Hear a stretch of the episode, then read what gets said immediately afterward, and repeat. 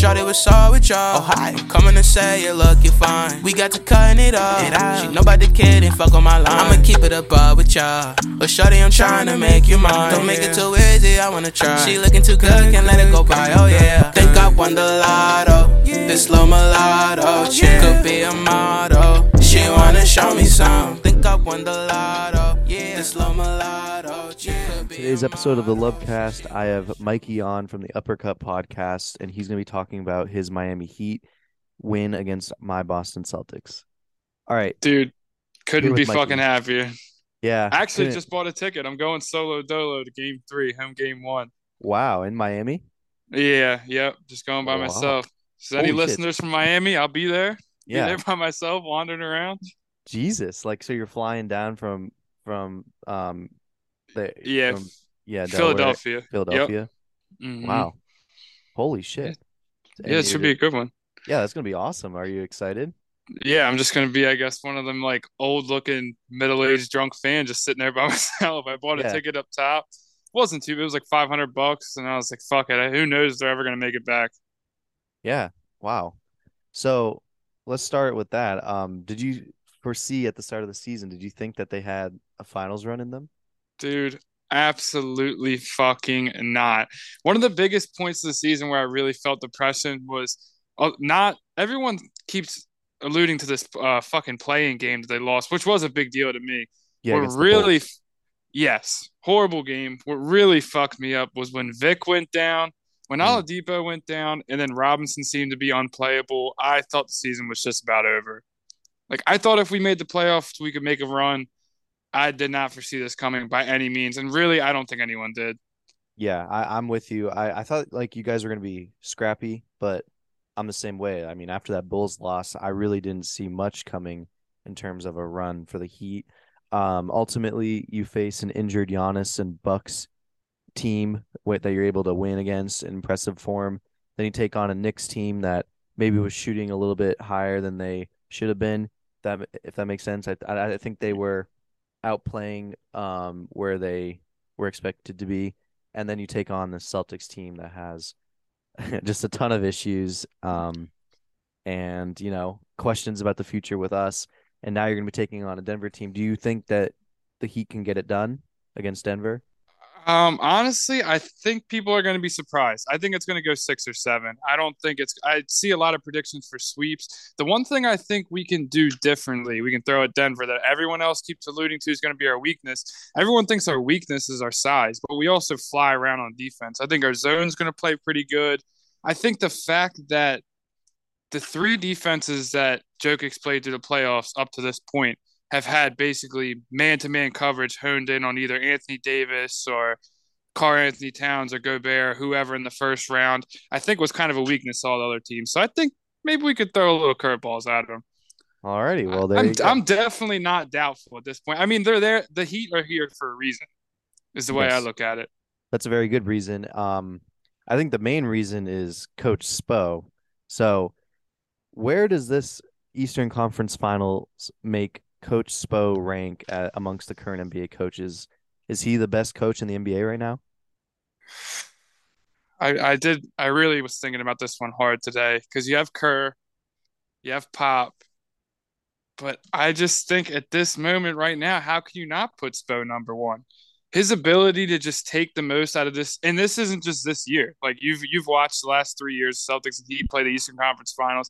His ability to make the most out of all of these players, like everyone's like really hopping on the Gabe Vincent hype tree now, but you probably know as a Celtics fan, he was pretty fucking decent last year too. Wasn't was. playing at this level, but pretty damn good. His ability to take, I- I mean, I'm so tired of hearing Reggie Miller say the undrafteds, but his ability to take what he can out of these players and bring them deep into the playoffs year after year is just something I don't really think we see out of most other coaches. And not to mention, about 90% of the league, the coach isn't the same for more than three or four years. Yes, you're right so about that. he's he's one of the only tenured coaches still left, and it's it's hard for me to put anyone ahead of him right now. With the Warriors not looking up any any time in the near future, I mean they still have Steph and Clay, but let's be honest, they're probably on like a five year window to be right back to shit. And Pop, I mean, Pop gets Wembanyama. Does he immediately make them a playoff team? I doubt it. So I mean, right now I'm gonna have to say Spo. What do you think? Yeah, I think it is Spo. Uh, he's younger than the other two, and like you said, I mean, it's it's the common thing that the Heat find all these diamond in the rough players and bring them back. I mean, Strus, Gabe Vincent. I wouldn't be surprised if Nikola Jovic somehow becomes a new Nikola Jokic. Um, so there's that. they always find they always just find these crazy players out of nowhere. Um, and then Spo also just out has a master class and out coaches everybody that he goes up against. I mean, he did it against Thibodeau in um against the Knicks. I mean, he really just made Thibs look like a dumbass for lack of a better word. Um and, and Thibs has been around the block for a while. Yeah. He's no dumbass. No, he's no dumbass at all. He's a great basketball mind, but he really got exposed by Spoelstra, and then obviously my dumbass head coach in Mazzulla got fully exposed by Spoelstra as well. So he really does just expose uh, head coaches. I'm interested in seeing this um, duel against Michael Malone, who I think is a really good coach and I think is up there in the top coaches. But I have to agree with you. I think Spo is number one. Um, I do think Wembanyama might actually make the Spurs a play-in team. You um, think next year already? Yes, they're well. They have a bunch of cap room. They have a bunch of cap room. I think they sign. Um, maybe they take on Austin Reaves or Jordan Poole or something like that. Um, sure puts him over the top. But dude, Wembanyama is the real deal, man. And if he's able I, to stay healthy, I wanted to talk about Mazzulla real quick too. And one of the big glaring differences in this series to me was Spo does this. He it makes him a nightmare to coach against. And the I think this is what really has anchored us. He makes so many defensive adjustments. Like he puts different players out there for only like two, three minutes at a time.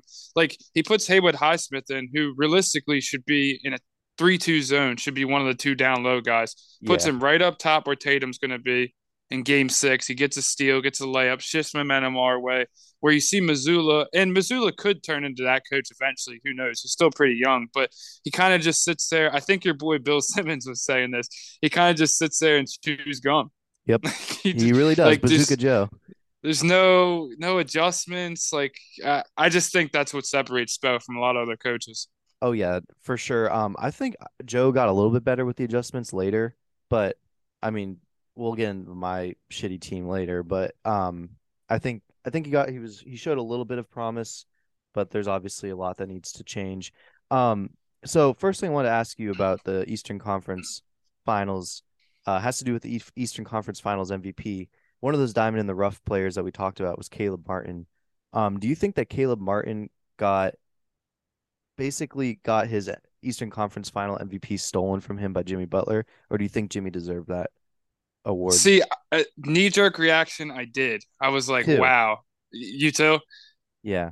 Yeah, I was like, wow, Caleb Martin, like he he was definitely a little more consistent than Butler throughout the series. He's been the anchor of us throughout these seven games. But then when you go back and crunch his stats, and then you see that it was only a five because they do nine votes, obviously to make it odd.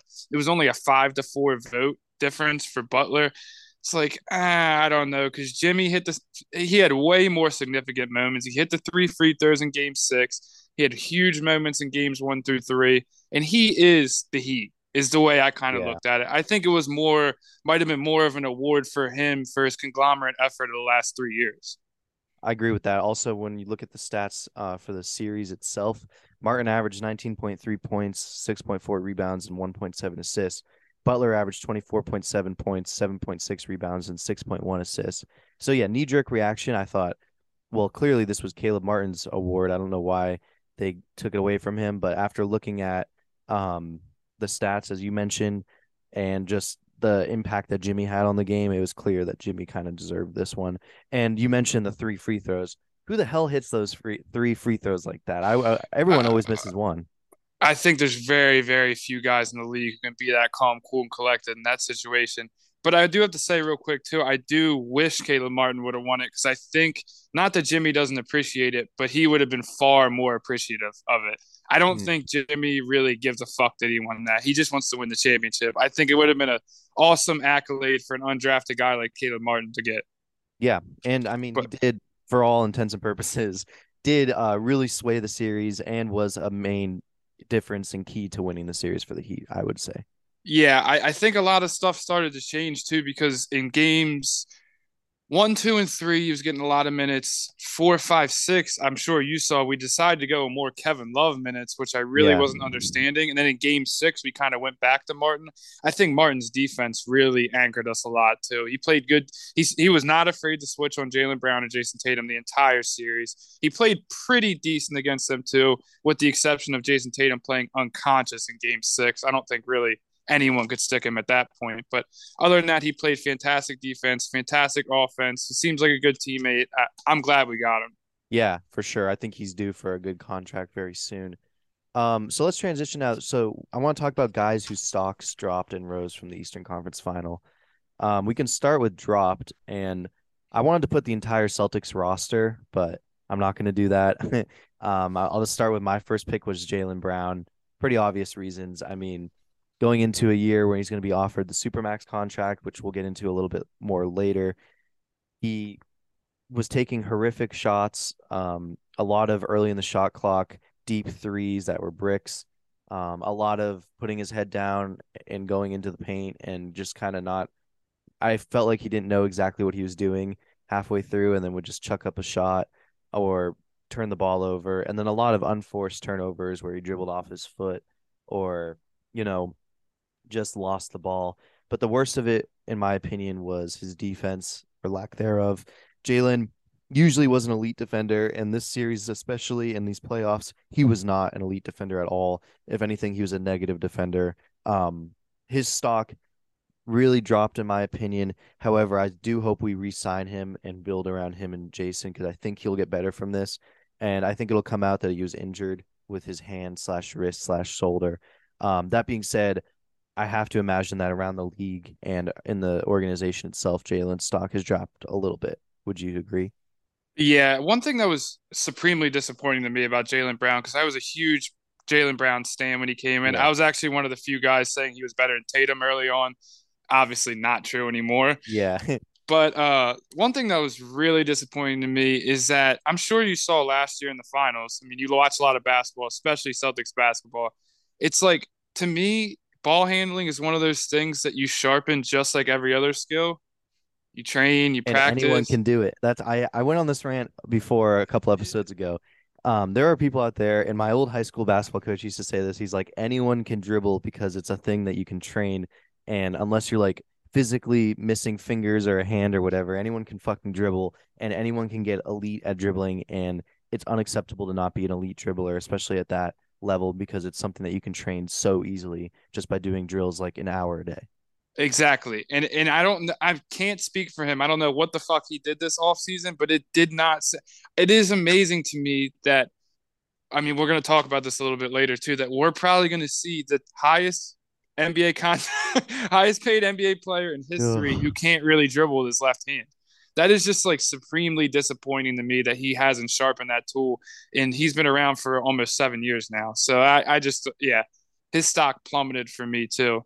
Yeah, it it's been going down. Who's your uh do you have another guy whose stock plummeted for you? Um, I was really torn between Grant Williams and Marcus Smart. Was there either one that you thought did worse than the other, maybe lost a little more? I I thought Grant's stock didn't go up, but like was so it's weird. Um in turn if you're looking at it playoffs by playoffs, right? So from last year to this year, Grant's stock went down playoff wise, but that was because his minutes went down and Joe just didn't trust him. I thought Right. this playoff series he was all right. And if you're looking at it in terms of stock rising from the season to the off or sorry, from the regular season to the postseason or from the last um series to this series, I thought his stock rose a little bit. Um I thought Smart was bad as well, so I would put him in stock down, but I've honestly always had issues with Smart. He drives me nuts. Um so I'm not really the guy to ask. The guy I had was Malcolm Brogdon.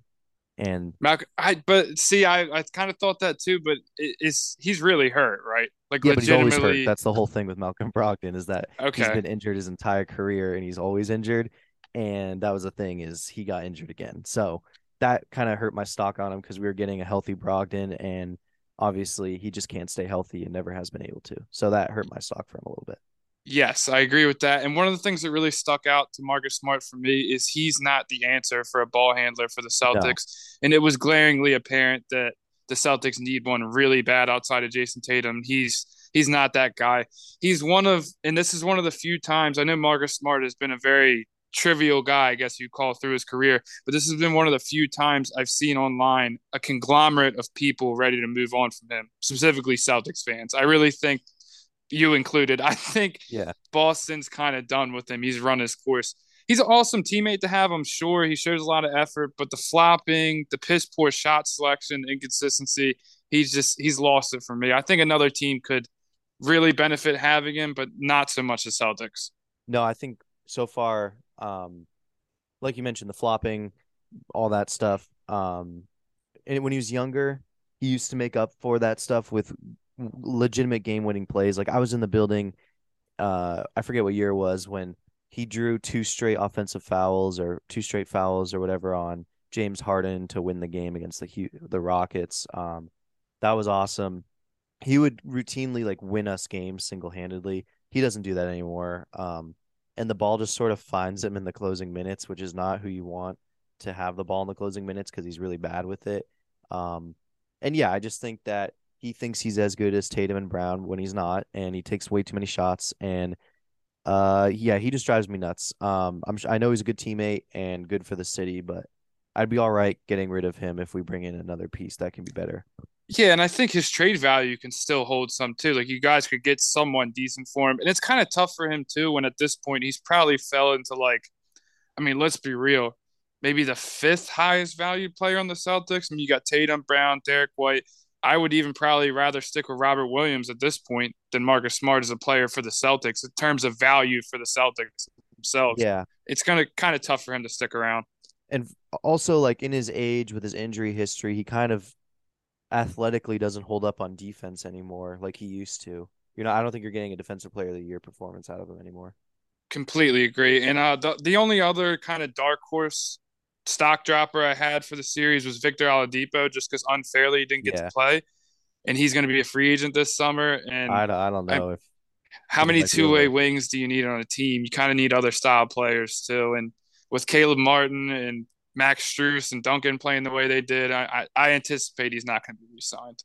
Yeah, I, I actually don't even know if he'll be in the league, unfortunately. And it is unfortunate. Really sucks because it's it's purely off injuries. I mean, Dipo was one of my favorite players watching him for Indiana and Orlando, and you know, he just it's just been injuries have been a bitch for him, so that really sucks. Hopefully, I don't know. Hopefully, make something of it. But he's getting up there in age, and yeah, you know, not good for him. Um, for the for the risers, we don't have to go into great depth on this one because it's pretty obvious. I have Caleb Martin, Derek White, Gabe Vincent, and Max Strus. Do you have all those guys or any more? Um, yeah, I just wanted to touch on Gabe Vincent real quick because all the lights seem to be on Caleb Martin. One thing I really liked about Gabe Vincent is if anyone followed the Heat, which they're not the most exciting team to follow through a regular season, but towards the beginning of the playoffs, right before the play-in, I know at least I, as a Heat fan, was really questioning who our point guard was going to be going forward. I'm like, are we going to really stick with Lowry? Like, what are we doing here? Are we going to have to draft a point guard? Gabe Vincent really didn't play that good the second half of the season, and I feel very confident with him headed forward. I don't think he's ever going to be a, probably even a top 15 guard or make an All Star team or anything, but I feel very confident in his spot for the Miami Heat being yeah. a floor general.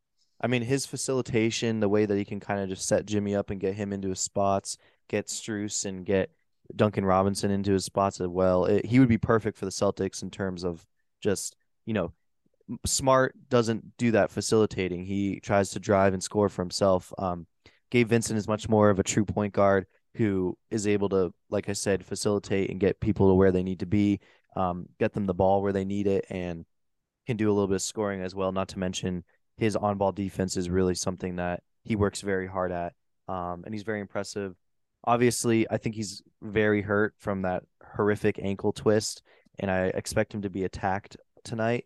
But um, yeah, I thought his stock really shot up, and he's a good player to have on your team for sure. I, I did have one Celtic too. I, I definitely had Robert Williams. I mean, I think he's been he was really good last year in the playoffs, but one of the things that really stuck out to me about Robert was he was probably and you'll agree on this, probably the only glimmer of any kind of offense outside of Tatum or a three.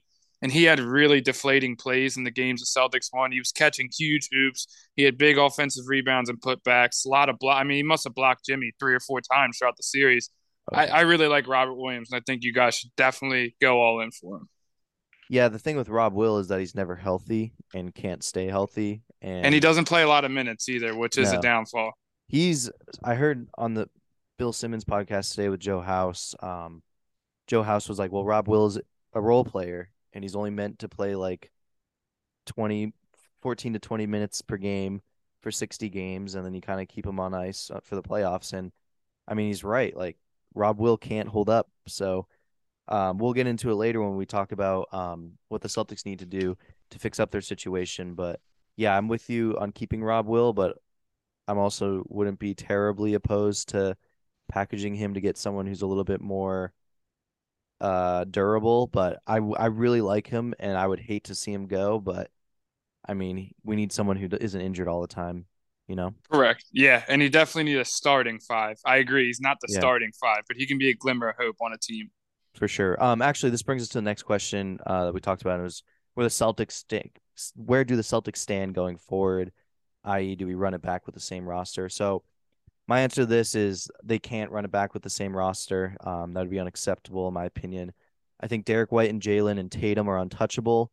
Um, but after that, I expect there to be moves to be made. Um, the first one, as we've been talking about, is getting a facilitating point guard who can get guys set up uh, in their spots and you know just get guys open shots. So I don't really have any names at the top of my head because I don't really know what the market looks like right now in terms of who's available. We'll, we'll have a better sense um, around draft time and after draft time, which is when I'll go full blown trade machine and all that type of stuff. but for now, um, that's like the first thing is getting someone who can set up Tatum and Brown with shots. Not to mention getting everyone that needs surgery surgery. Um, which is funny, but like I'm pretty sure Brogdon, Rob Will, Tatum, and Brown will all need surgery. Uh, I think Tatum needs it on his wrist or thumb. I think Brown needs it on arm. Horford probably needs surgery as well. So get all those guys uh, surgery. And then the the second glaring thing is they need to they need to solidify their front court, which is what I was talking about with Rob Will. You can't run it back with Rob Will and Al Horford as your starting uh, front court. Both of those guys just are too. Rob Rob is not durable and Al is extremely old.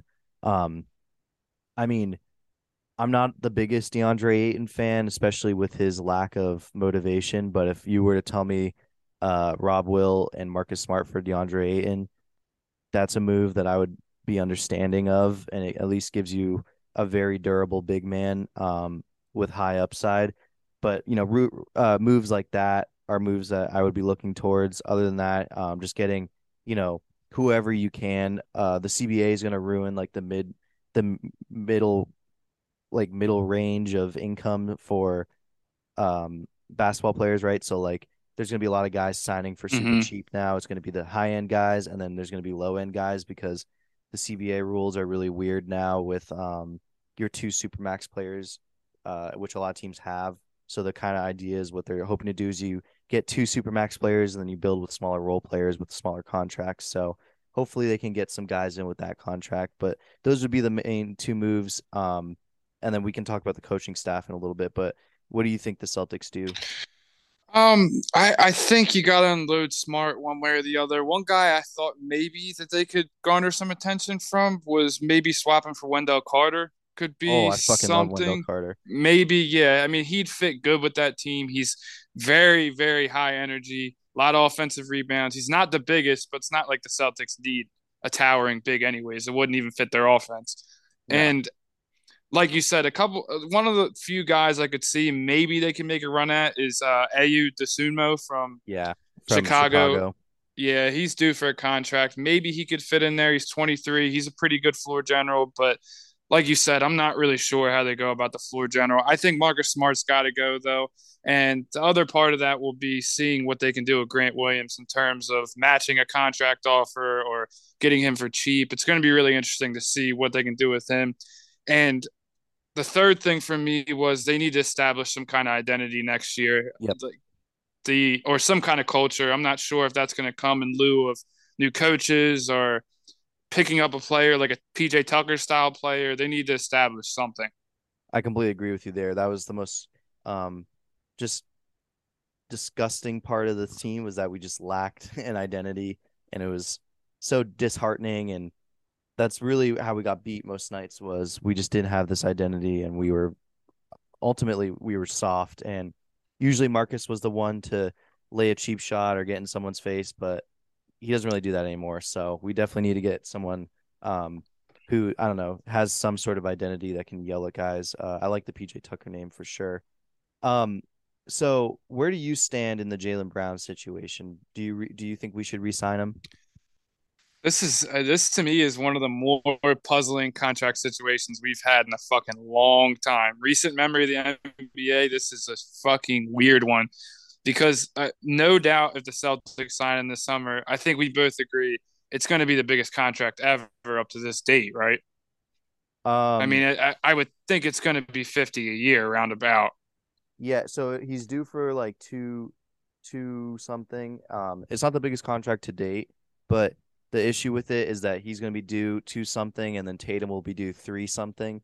So we'll have five hundred. I mean, not the largest contract, but who, like, he'll be what top three, right? What's forty nine point five or fifty million? That's top three to five range in terms of annual salary. Yeah, something like that. He's he's uh definitely definitely really high. He would definitely be really high up there. Jokic has five years to seventy two, um, so that's like fifty four a year, and then Bradley Beal is um five years two fifty one, which is fifty a year, and then Giannis is five years two twenty eight, so that's forty five a year. So he'd be making he'd be making in between Bradley Beal and Giannis numbers, which would make him the second or third highest paid in the league, like you right. So exaggerated then, a little bit with one, but yeah, two to three coming off that.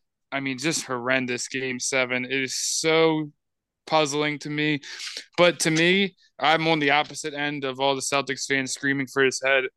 To me, they hit the fucking lottery draft and Tatum and Brown. They've had some very unfortunate games and a very tough time in the playoffs thus far. But I mean, look at to me, just compare it to other teams who who've gotten draft picks like Jaylen Brown, Jayson Tatum. Half of them never pan out to even make a deep playoff run. Usually don't make definitely not a conference finals three times early in their career, and definitely not a finals run. I just think, and I also think he's irreplaceable. Like, who are you going to replace him with?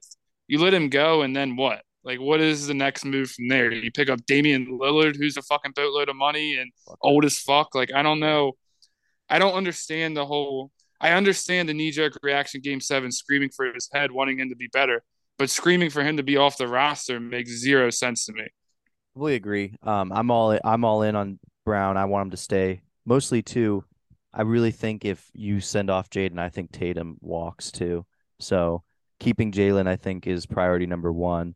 Um, for a couple of reasons. First off, if you trade him before he signs the contract because he has till this off season, next off season or next trade deadline, I guess, if he's unsigned, yeah. Um, would be kind of like when you can trade him. Uh, you're you you would have to sign him or trade him to a team or do a sign and trade or whatever that he would be willing to go to. So he kind of holds all the cards in any trade.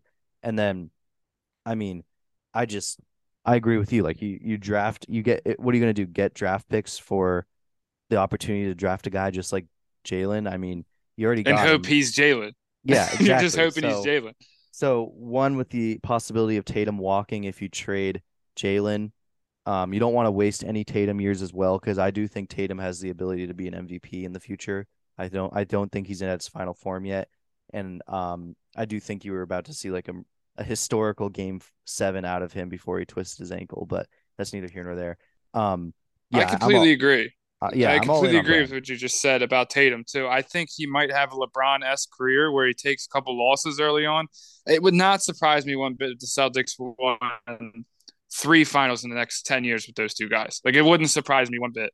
Yeah. So to me, that's worth the money. I know the Wizards are still kicking themselves, but they also gave out a lot of bad contracts to no name players, um, not just Bradley Beal. So I'm against any of these trades. Uh, the one that I've heard, like the one that I kind of like, but I wouldn't do is Anthony Simons and a third, the third pick for Brown, but I still wouldn't do that trade. Um, I hate the Dame Lillard trade. That that to me is such a bad trade in my That opinion. was abysmal when I heard that. Oh, he's he's I think he's older than our head coach Joe Mazzulla, and he has he actually is like he's 34, so he's the same age as Joe, and he has terrible hips, um, and he's not going to age any better. And then um, yeah, I I'm I'm with you there. I think we keep t- keep Brown, um, and build around Tatum and Brown and White as well because I do think White is very special to the team. Um, so how do the Celtics correct the Joe Mazzulla offense of living and dying by the three? To me, the key to surround the key to fixing just the coaching in general is surrounding Joe with a solidified coaching staff. Um, we lost three as- assistant coaches like two days ago to Houston. We also lost Will Hardy and Damon Stoudemire um, at the beginning of the season. Joe was kind of thrust in this position. To me, it starts by hiring and bolstering up one of like the most. I I want them to get like a historically good assistant coaching um, staff around him. Um, that could be names like, for instance, uh, Stephen Silas, who um, obviously was the former head coach of the Rockets. He was seen um, in late March at the team shoot around, early, or maybe late May, I guess. Um, during the playoffs, he was seen around, so I think maybe he's going to be brought in. Maybe Kenny Atkinson, the former um, assistant for Stephen Kerr, for yeah Steve Kerr, and then um, hell, no, I I mean this probably won't happen, but if you could somehow get a way to get Mike Budenholzer in as an assistant, if he doesn't end up Ooh, I don't know. I don't. That probably won't happen. And talk about guys that don't make adjustments, but still, I think having Bud in there. Um, the way that I look at it is Joe Mazzulla is a puppet coach, um, and then you have your actual assistant coaches actually doing the coaching, where Joe is more of a puppet, and you know just kind of is being told what to do by the real coaches until he can learn what to do. Um, but that's how you fix that. What are your thoughts on the Joe Mazzulla coaching situation? Yeah, I completely agree. They need some kind of experience in that coaching staff, some preferably some deep playoff experience. Like you said, if Budenholzer could somehow agree to be an assistant coach, that would be just a phenomenal pickup. Maybe if somehow like Monty Williams or someone agreed to be an assistant coach, I doubt it, but you never know. Would be yeah. amazing. They definitely really, really lack some kind of. They needed some kind of I don't even know the word for it. Some kind of like congruity in those games. Like they needed mm-hmm. someone to bring it down, bring it back to level ground. Like you see Al Horford sometimes sit over there, but yeah, I, I just I don't buy into what he's selling to those guys at no. all. Al Horford and Marcus Smart would take the clipboard out and sit on the bench and coach for Ye- Mazzulla. Yeah, that's horrendous. And the second part of it to me would be what we were talking about earlier. They need to establish some kind of identities. Like outside of Tatum and the threes, they have to have some kind of other answers on offense. Like with Ime, you could kind of see that the Celtics were, even if they were better on offense, you could see Ime was preaching the defense first and creating shots off that, which that could be a a route they go in 2024 too. But there has to be something outside of living and dying by the three. We've really only seen one team ever be able to do that, and that's because they have the best three point shooter of all time. I don't yep. think any other team could probably really sustain that. Agreed with that 100%. Um, how and why do you think Boston lost so handedly in game seven? Um, so I'm gonna address the obvious. Jayson Tatum ankle roll was definitely a huge one. But to me, it was way more than that because it was just glaring. It was so glaring how dependent they are on not just him scoring, but him facilitating their entire offense. I mean, yes. he came into the playoffs with the fifth highest usage rate at 32.6%. I was like, crunching numbers, seeing who that compares to, he had a higher usage rate than Trae Young, De'Aaron Fox, and Shai, who are all point guards, which is insane to me because they're on a lot less talented teams. You would figure their usage rate would be somewhere north of like fucking 50. You're talking yeah. about them three guys. So the fact that it all runs through Tatum was a huge problem for me with him rolling his ankle.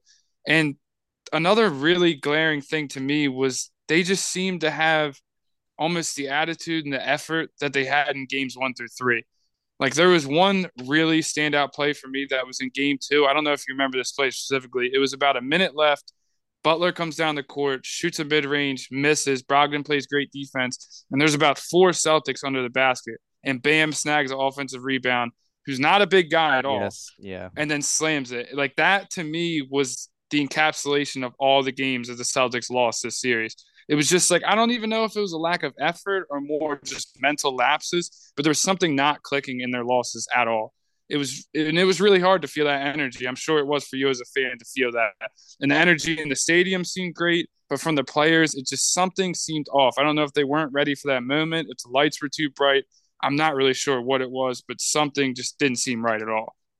Yeah, that's there's so many plays that you can bring up too from games one through three and game seven where the team just was out of it. Um, and the players frankly looked like they gave up. Um, and I mean, the quit that we saw in game two and game three out of them and game seven was downright embarrassing. And yeah, I, I do think the game seven, like, I really think Tatum was about to have a special game. Um, it just felt like that. And obviously, he twisted his ankle on Vincent, just like Vincent twisted his ankle um, a couple games before that. So um, he, that obviously mitigates his impact. And you could tell, like, he was hobbling he was really beat up from that, and we just had nowhere to go from there. It sort of reminded me of when the Bucks lost Giannis in the playoffs against the Heat, and then the team just fell apart in Game One. Um, that's what it looked like with the Celtics, and I think that was the biggest reason. But you're right. I mean, they obviously relied on this one guy way too much, and they need to figure out what they can do to be better because you can't rely on one player like that for the playoffs because that you have to get really lucky in order to be successful. You have to make sure that that guy is durable and doesn't get injured. So, yeah, I mean, that is what it is. Uh, just tough way, especially so early in the game. Tough that he went out that way. Um, before we go, and let's say real quick too, do you think it was? Do you think Tatum rolling his ankle was a bigger disappointment as Jaylen Brown's performance? Which one was worse or more indicative of the loss? Because I think Jaylen Brown Brown's performance was just as big a reason they lost as Tatum getting hurt. Oh, for sure. Jaylen Brown going nine for twenty three with eight turnovers was was just. I mean, he had a moment where they would have played his highlights in TD Garden for the next fucking 30 years. Like he had a golden platter in front of his face. He could have really cashed in. He just I don't like is disappointing even is that even enough to say? No, you're right. The the Brown performance was way more disheartening than the Tatum ankle because I mean, Brown, like you said, could have been the hero. He could have saved the day, and not to mention, like he's coming up on this massive contract, right? So that would have kind of answered all of our contract questions. We would have been like, pay this man, no question about yes, it. Yes, because even if they'd lost and he'd shown great effort and put up 35 and played great yes. defense, it's no question given that contract. But uh, I, yeah, that was extremely disappointing. Yeah, I thought I agree. I thought that the injuries happened. I mean, that was just a freak sprained ankle. Gabe Vincent had the exact same thing happen to him on a on like he was jumping off off of a three. So like it happens. Uh, frankly, I'm surprised it doesn't happen more. We've been really lucky with Tatum's uh, health uh, that whole season. Um, I agree. I think it was way more disheartening to see what Brown did um, in his performance than what happened to Tatum. Um, before we go, is the Miami Heat is this performance the biggest or the best underdog story we've seen so far in the NBA? I think undoubtedly yes, especially because the NBA is one of the few leagues that really doesn't have a lot of good underdog stories. They're more centered around players and teams. It's just this is unprecedented to me. The Mavericks winning in 2010-11 was was absolutely huge. Mm-hmm. But in the same breath, the eighth seed losing their play-in tournament, beating the one and two seed and the fifth seed in the process. It, I don't think there's much else that stacks up to this. I think if they win, this will undoubtedly be the best NBA underdog story of all time. Maybe the best basketball underdog story of all time, up there with NC State beating Houston in the 80s. I mean, there's only a few others that really match up. Yeah, I completely agree. I think first off, we've never seen a play in. I mean, the play in's only been around like two years, but we've never seen a play in team um, go from the play in to the finals and potentially win it. And then also we've just I think they have like a negative net offensive rating or something like that and they've they've gone all the way to the finals which we've never seen. There's just a lot of and then not to mention this team we've talked about it a lot but this team's built uh, up a, a bunch of undrafted or second round picks or guys that just you know were nearly out of the league like Caleb Martin so um for them to make it this far and potentially win the finals. I, I have to agree with you. This is the best underdog story the NBA has had to offer, at least in modern times. Yes, I think if they win too, it'll be up there, probably top three underdog story of sports. Period. It's yes. really hard to overlook. And I wanted to say one more thing about this series, real quick, before you get off. One thing I'd have loved about these Celtics Heat series, they've been very intense and very defensive minded in a lot of games, but those guys show a lot of respect for each other. And I really have enjoyed watching them play in the playoffs. And I hope they play again next year, to be honest. Me, me too. I, I've come to respect this Heat team a lot more than any other team. And I certainly respect you guys more than Draymond, who, poached, who posted that stupid. I don't know if you saw that video that he posted. Oh, I listened to it this morning. yeah. See, we got a lot of shit on TikTok for getting mad about that. But I don't think Heat fans were the ones that were getting mad at us. It was the, the Warriors fans, and the Heat fans have been respectful and um, they the Heat players didn't post any bullshit like Draymond did. So I respect. You know, the another thing I thought was weird is how he. One thing I didn't like is how he wouldn't say what he was thinking. He just said, "Don't be the way you are." Like, yeah. In in what sense? Like I don't I don't even like I don't like that. I don't like that he was leaving stuff out at all. Um, yeah, I, the TikTok commenters on our TikTok, uh, um, believe that that was racist. They said I think that, you're, I think you're holding something back. You want to say? Well, no, I think, I think, well, they were saying that he was alluding to, uh, the racism, the issue. Boston racism. Yeah, which I've never played. I can't um speak on, but I, as a fan, um, I think it's unfair to call an entire fan base or an entire city one thing. Um, completely. Like it's ridiculous. I mean, yeah, I, I don't. I'm not a player. I haven't experienced what what Draymond's experienced, so I can't really speak on that. But um, the commenters on TikTok were saying that he was alluding to racism, and they were calling us racist for hating on Draymond for that video, which you know, Draymond's also like Stephen A. Smith, dude. Like, yeah, he's entertaining, but he says outlandish shit. So who even knows if he meant that? Yeah, but yeah, I don't know where we got, but I, I was it, it, made it hard to love basketball yesterday just because of all the bullshit we got on TikTok. Um, and I just wanted you to know that the Heat fans and the Heat themselves are a very respectable team, and um, yeah, I, I respect you guys a lot more than I respect the Warriors. I'll tell you that much, and Warriors. Fans. Yeah, me too, Warriors. and I completely respect the Celtics, and I really like the respect the players are showing each other. They're helping each other up. They're kind of yeah. dapping up after the game. wasn't didn't seem like there was any bad blood, which there shouldn't have been. Nope. All right. Thank you for coming on, Mike. Um, you can listen to Mikey and I, as well as our other cousin Jeff, um, on the Uppercut podcast where we talk about UFC. Um, we'll have another episode of Uppercut coming up on Friday morning where we preview the UFC fight night, Kai Kara-France versus Amir Albazi card. So stay tuned for that. Mikey, I'm sure I'll have you on before the finals are over to talk about your Miami Heat more. So thank you for coming on, uh, and good luck to the Heat. Yeah, I'll give you a game update. We'll see. Coming to say you look you fine. We got to cutting it off. She know about the kid and fuck on my line. I'ma keep it above uh, with y'all. But shorty, I'm trying to make you mine. Don't make it too easy, I wanna try. She looking too good, can't let it go by. Oh yeah. Think I won the lotto. This slow mulatto oh, chick could be a model. She wanna show me some. Think I won the lotto. Yeah. This slow mulatto chick could be a model.